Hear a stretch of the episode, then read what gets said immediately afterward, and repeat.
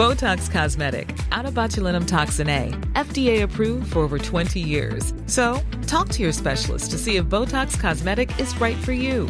For full prescribing information, including boxed warning, visit BotoxCosmetic.com or call 877-351-0300. Remember to ask for Botox Cosmetic by name. To see for yourself and learn more, visit BotoxCosmetic.com. That's BotoxCosmetic.com. The world is filled with extraordinary Armpits. little pits, flat pits, concave pits. The horse, more than any other species that we've studied, is magnificent at producing sweat. My palms are getting clammy, my hot lip is getting sweaty, and my armpits are warming up. Made to help keep you dry with extra ingredients for the extra feelings a woman has. I sweat When? All the time. I'm a heavy sweater. Yeah, everyone sweats, don't they? Sweat is basically 99% water, but the rest 1% actually has important information. How are your armpits feeling? Uh, you don't want to be the stinky guy in school. Yeah, so you usually put deodorant on. It usually helps. Yeah. Her husband's left armpit always smelled better than his right armpit. We've got a slight discoloration. oh no, emergency. Because your pit is perfect. And I got one more. So show them off. We all do it, and it happens automatically. And if you didn't, well, you'd probably die. Sweat. It can make you smell really bad, and we spend billions fighting it. But today, scientists are using sweat to see how fit and healthy you are. So, what is sweat, and why do we do it? And can you really sweat like a pig? Not me, I'm Simon Morton. And I'm Alison Ballance, and this is the science of sweat.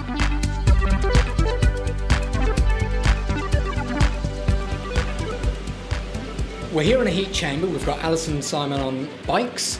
And the idea behind them exercising and in the heat is that we start them sweating a lot earlier and get them really sweaty so that we can measure how much they're sweating. Dr. Toby Mündel, he's a lecturer at Massey University's School of Sport and Exercise. We've got a fan in the background which is blowing the heated air around the room, which is currently about 30 degrees and nearly 60% humidity. So just imagine that you're lying on a beach in Rarotonga somewhere. The plan is to get you guys to start cycling, and probably in about 10 minutes, we should start to see sweat happening, certainly on your faces, on your arms, and you'll also notice that your clothing will start sticking to you. Once you've started sweating, that's when we're actually going to measure exactly how much sweat both of you are producing. And are you expecting us to sweat in different places? Would we have different sweat profiles? Yes, so firstly, I would probably expect Alison to be sweating less than you, Simon. Generally, women sweat less than men.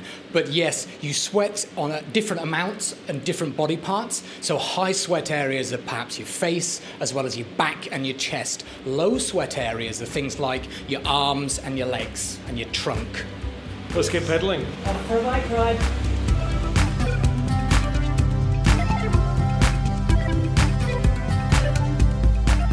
Now, you're probably wondering what is sweat. It's mainly water, but a little bit more. Sodium, chloride, potassium, calcium, lactate, creatinine, glucose, uric acid, amino acids, DHEA, cortisol, interleukins, tumor necrosis factor, neuropeptides. Now, we could measure all of these, and we could use these biomarkers to discover how healthy we are, say, needle free ways of helping us manage diabetes, for example. And we'll have more on these health applications in a moment and the prospect of using sweat as an important early warning system. But back in the lab, things are starting to heat up. My palms are getting clammy, my hot lip is getting sweaty, and my armpits are warming up. I can actually pick some of that up because the room itself is getting a little bit warmer and a bit humid. So it's just over 31 degrees now, but the humidity's risen. It's about 70%. As you guys start sweating, as we carry on talking, the room's just going to get warmer and wetter. Toby, what's actually happening though? How is my body working out how much to sweat? Because I'm not allocating any intellectual resources to this process. I'm not saying, okay, Simon, you're heating up, you're getting out of breath, sweat. You've got temperature receptors all over your skin and also in your muscles. And right now, they're telling you that your body's warm and that you're actually creating heat by cycling. So your brain is registering that and sending out further signals to send more blood flow to the skin to get rid of that heat. When that's not enough, that's when you're going to start to see quite a bit of sweat appear. So if the blood isn't doing a good enough job in removing the heat from the surface of my skin, somewhere in my brain there's a signal that says time to create some sweat. Yeah, that's right. Your hypothalamus, which is one of the most primitive parts, it controls things like thirst and temperature. It's going to start telling your body to start sweating so that there's a, a limited rise in your body temperature. How many sweat glands do we have? So, eccrine sweat glands, the ones that actually take care of our heat loss, our thermoregulation, we've got anywhere between about two and a half to four million. That's what a typical person has. So, eccrine, you say? Eccrine sweat glands. They're different to the apocrine, which is what I would possibly smell if I snuck my nose under your armpit. No, don't do that. so, the eccrine glands, are they all over the place? Yeah, they're all over your skin. You've got high concentrations on, on your face, the top of your hands.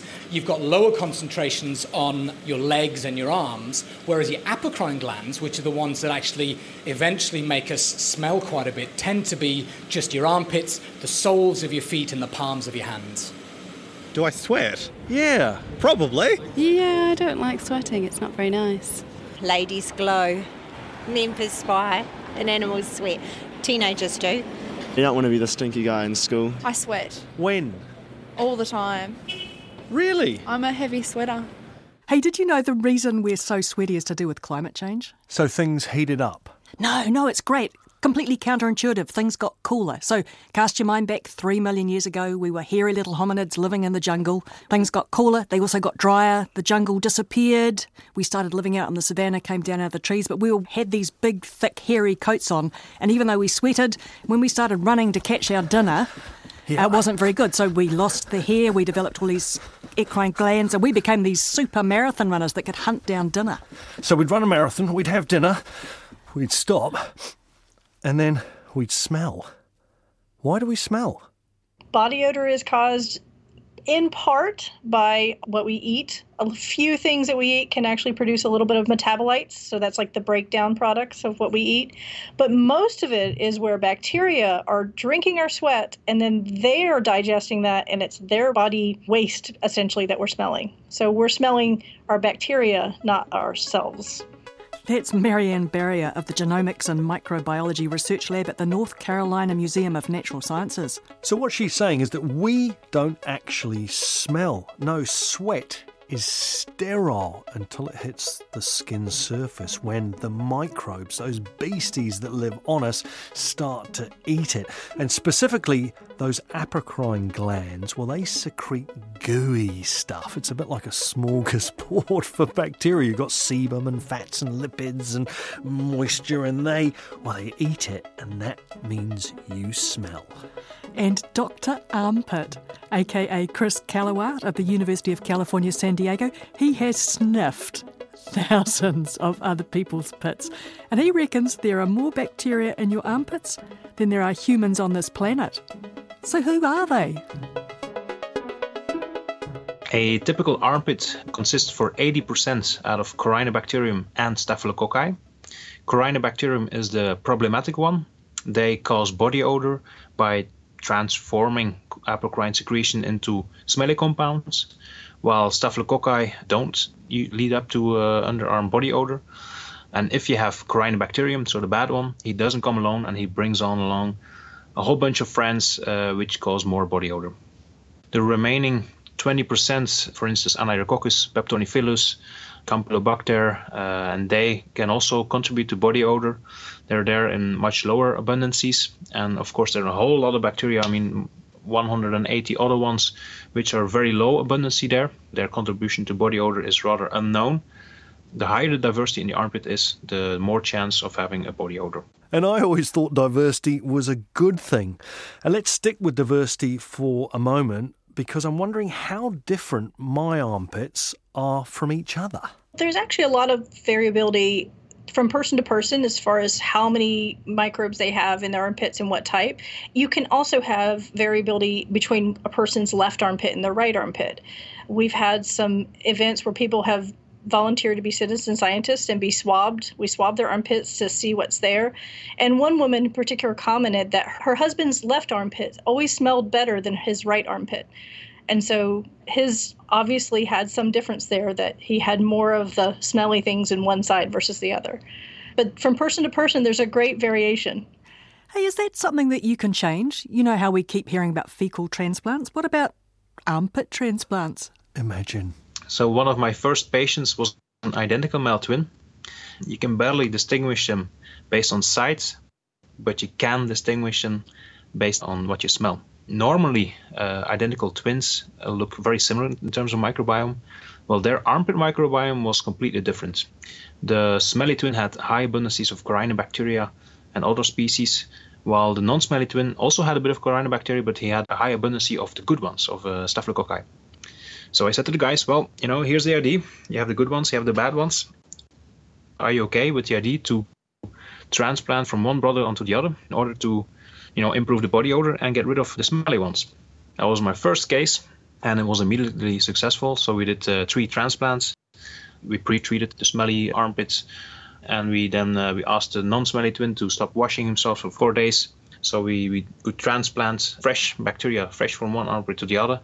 We incubated that, and we immediately saw an improvement in body odor that lasted for a long time, even up to a year after transplant he still had the good bacteria, and so that was a first a successful case of uh, arm transplants, and that was uh, the basis for further investigation.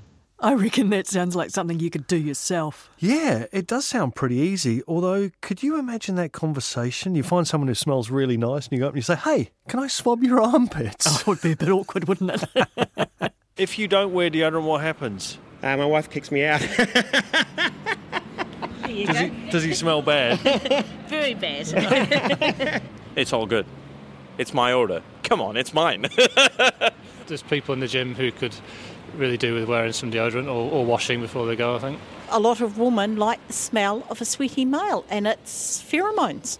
It was designed to attract you to someone who was big and burly and therefore had better genes. Yeah, what about pheromones? Because I thought they were a really important chemical signal for finding a mate. That's right. There's the really well known smelly t shirt study where people wore t shirts a couple of days, people sniffed them, were attracted to someone who's genetically different. Sounded great, but the evidence, nah, not so clear. No, it's a bit murky, and the latest science looking at two specific pheromones and attraction has come up with nothing. So, our advice, if you're looking for love and companionship, is to wear deodorant. You're much better off. But how does deodorant actually work? Deodorants, what they typically do are essentially antimicrobials. They'll kill off the microbes that are there, and they usually have some sort of a scent that you know helps to mask whatever odor is remaining. But then antiperspirants actually block our pores temporarily, so it's preventing the sweat. So we're getting rid of the food that the microbes would be eating and producing the smell from. So that's how they work. And a lot of antiperspirants also include a deodorant mixed in. So, what she's saying, Simon, is antiperspirants block pores. But how do they do that? Well, it's a mechanical process, a little bit like a cork in a wine bottle. Basically, you apply antiperspirant, which has aluminium salt in it. Now, that's alkaline. When it comes to contact with sweat, which is acid, it turns into a gel. That gel blocks the sweat pore. No water is secreted, and the bacteria have nothing to eat. Now, that's pretty effective for most of us, but if you are a super sweaty person, I think that's called suffering from hyperhidrosis, you might want something a bit more drastic. You can get Botox injections in your armpit. That hacks the sweat gland, paralyses it, and it'll last for about six months. And if sweating is really ruining your life, you can go for something called a sympathectomy, which is really invasive. They, it's a keyhole procedure. They go in through your rib cage and they cut part of your nervous system, which stops the signal going from your brain to the sweat gland. Okay, so what I'm doing is I'm just measuring the skin temperature on Simon here. We've come into a warm environment, and his skin temperature at the minute is about 33 and a half degrees, which is warmer than it would be outside. But I'm expecting his skin probably to get another one or two degrees higher than that, and that's when we'll really start to see him sweating. And as I thought, a little bit cooler, 31 degrees for Alison here. How are your armpits feeling? I actually didn't put any deodorant on today because I thought it might affect the results of the test. And I've got on a synthetic top that I know in the past I've worn, and when I sweat, it does tend to smell a little bit. Whereas I've gone for the natural fibres, I'm wearing silk. Silk? Boy, I can tell you one thing I wouldn't have worn Polypro. Boy, that stuff stinks. Yeah, I reckon I've cleared a few huts over the years when I've been out bush for a couple of days and come in. Oh, yeah, it pongs. Yeah, I'm a big fan of natural fibres like wool, and there are lots of companies now using merino wool and other fibres as selling points in the athleisure wear industry. Yeah, that sector's going off. You've got antibacterial impregnated fabrics with things like triclosan and nanoparticles, and the whole idea here is that this stuff's going to make you smell sweet. SureCheck healthcare fabrics incorporate a proprietary antimicrobial additive. The antimicrobial agent helps protect the fabric from microbial attack and reduces undesirable organic odours. Toby Richter from the University of Otago is studying the absorption and release of compounds that smell really bad in three different fabrics wool, cotton, and polyester. Now, he wants to better understand how smells build up in our clothes and how we can reduce them. We found that actually wool absorbs a lot of the compounds. Polyester absorbs compounds as well, cotton not so much. But then when we looked at the release, we saw that because cotton didn't absorb much, there was not much of a release. But for wool, although they absorbed a lot, we didn't see a release of compounds. So it kind of retained the odor. But for polyester, there was an increase in volatile compounds. So that kind of explains why if you leave your sports gear in a bag for a couple of days, it starts to smell quite strongly. Do you understand why the wool is holding on to those smells? Why it isn't releasing? It's not completely understood, but one theory is um, that wool is a protein, so it has a very complex structure that has lots of different possible binding mechanisms that it can retain the odor better than other materials. All right, so we're just going to have another measure of um, Simon's skin temperature. It was 33 and a half degrees, and it's gone down about a degree. So it's now 32 and a half degrees. And looking at his face, I can see that that matches exactly right because he's sweating quite a bit, and the whole point of sweat, of course, is to cool you down, which is why his skin temperature has actually dropped. Measuring Alison's, um, yours has actually gone up about a degree and a half. So again, that probably matches your profile because you don't look anywhere near as sweaty, which suggests that you're still heating up and you're yet to kick in with your serious sweating. So, Toby, from that measurement you've just taken, temperature versus sweat, I mean, I really am starting to pour. And when I look down, there's a, a pool of sweat beneath my feet here on the exercise bike. Individuals will sweat at completely different rates. There's no real rhyme or reason. There's lots of factors that contribute towards that. So, generally, the fitter you are, the smaller you are, if you live in a hot environment and you exercise, you're going to sweat a lot more. But individual to individual, yeah, there's huge variation. But on average, say in this kind of environment and doing this kind of exercise, how much would I be sweating in an hour? Typical sweat rates would be anywhere between about 0.8 of a litre all the way up to 2 litres an hour. I think I'd be in that two litres per hour camp because I've got to say it is dripping off me now. Uh, and I know I don't have a lot of hair to hold any of this moisture in, but I feel like a veil of sweat now is just dripping off my face. Yep, yep, that's right. And, and if we were to check all over your body, we'd find that probably your face, your chest, your back, they're the heaviest sweaters. And it certainly looks as though you're at a disadvantage wearing that synthetic fibre.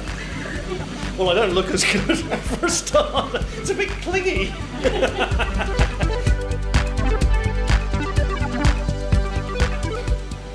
My sweat is now running down my face into my eyes. Is it part of the reason we have eyebrows is to try and divert some of that yeah, sweat? that's right. I mean, we, we don't have body hair to allow us to sweat. One of the, the theories of having eyebrows is that actually it stops sweat getting into the eyes. It's kind of working. Although Alison, along with her lovely eyebrows, is now starting to show little sweat marks on her silken top. So we've got a slight discoloration. Oh no, emergency. Okay, so we're about um, 30 minutes into this sweat test, and uh, what we're going to do is we're going to dry Alison's forearm, and then I'm going to place a special technical absorbent over it. And that absorbent paper is going to collect all her sweat, and we're going to time it for five minutes and then see exactly how much she sweated over those five minutes. Simon's hairy arms are looking a darn sight wetter than mine. Okay, we'll just give this gorilla a nice dry and place the same technical absorbent over. Hold that in place, and five minutes later, we're going to see how much Simon actually sweats. Simon was the heavier sweater. He sweated at about a litre an hour, whereas you, Alison, were about 600 grams per hour. Well, I am sweating like a pig. Whew. I don't even know that pigs actually sweat, Simon, but I think there's an animal here at Massey that does, and that might beat even you.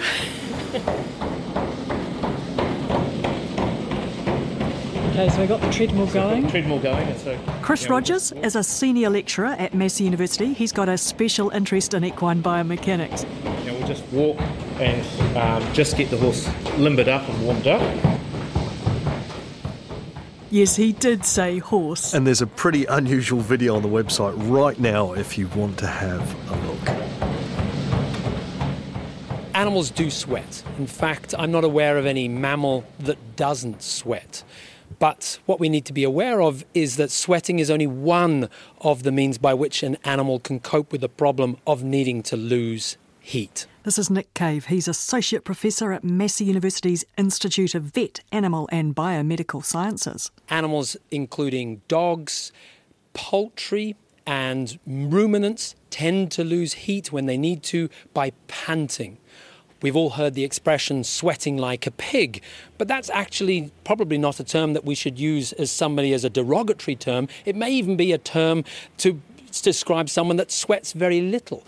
Pigs do sweat, but they are not an animal that uses sweat to efficiently lose body heat. They lose heat by evaporative loss of heat, same as what we're trying to achieve with sweating, but they do that instead, or they tend to do that through behaviors such as wallowing in waterways, wallowing in mud. At the other extreme is, in fact, the horse. The horse is a champion sweater. We can on this treadmill we can get a horse up to racing speed and depending on the ability of the horse that's sort of 50 to 60 kilometres an hour. So when you have a horse going that fast it's absolutely phenomenal. Horses are the most profuse sweaters and they can lose litres and litres of water during a competitive event. So you talk about endurance horses. We can be talking 9 to 10 litres of water that is lost during a 160 kilometre ride So if you want to insult someone properly, you should probably say that they're sweating like a horse rather than sweating like a pig.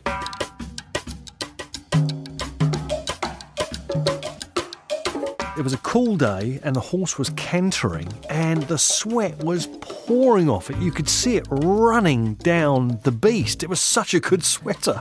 Well, pity that poor old horse. It's wearing a really thick, hairy coat, which makes it far less efficient at sweating than you and I. So somebody calculated that if a horse and a person were to run a marathon on a really hot day, the person would outcompete the horse because of that.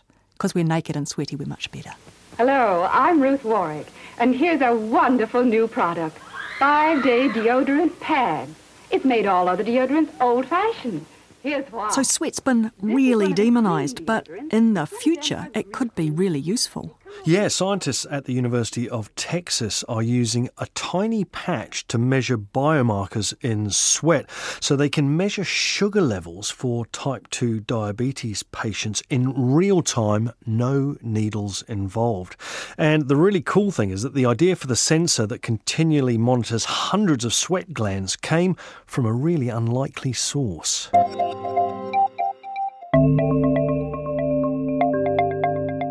Being from India, I have worn a lot of saris, and saris have interesting weave patterns, which are nothing but microtextures. And the idea here is that they wick out a lot of sweat. So the idea here is how do you get the appropriate volume of sweat that your skin produces to essentially wick or transfer onto a sensor surface and then give you a reliable read.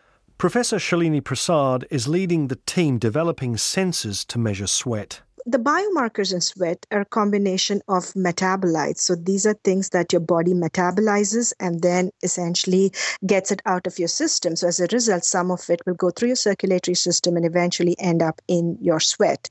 So some examples of these would be ethyl which is essentially a metabolite which your liver put, puts out. And this is an outcome of when you consume alcohol. So if you can monitor for that, you can monitor for alcohol consumption. The other of them is cortisol, so which is associated with stress. So you can essentially monitor dynamically the stress associated with your body.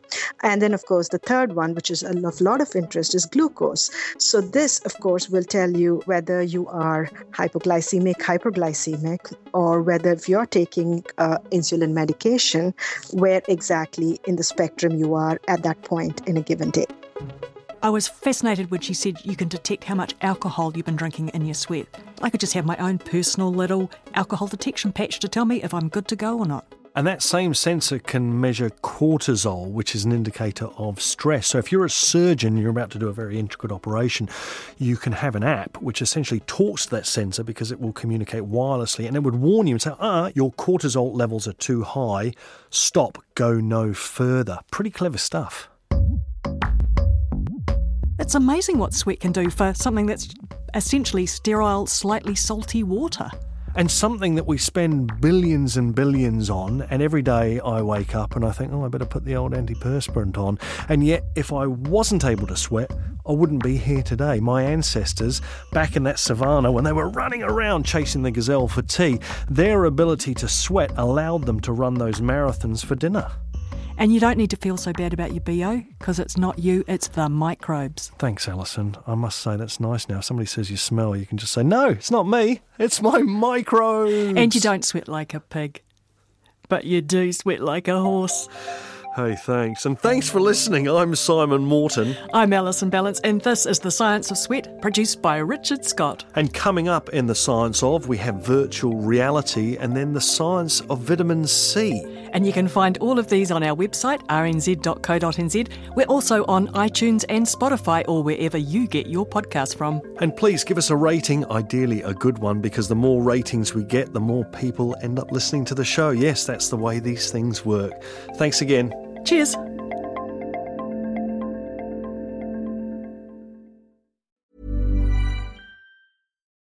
Botox Cosmetic, out of botulinum toxin A, FDA approved for over 20 years. So, talk to your specialist to see if Botox Cosmetic is right for you.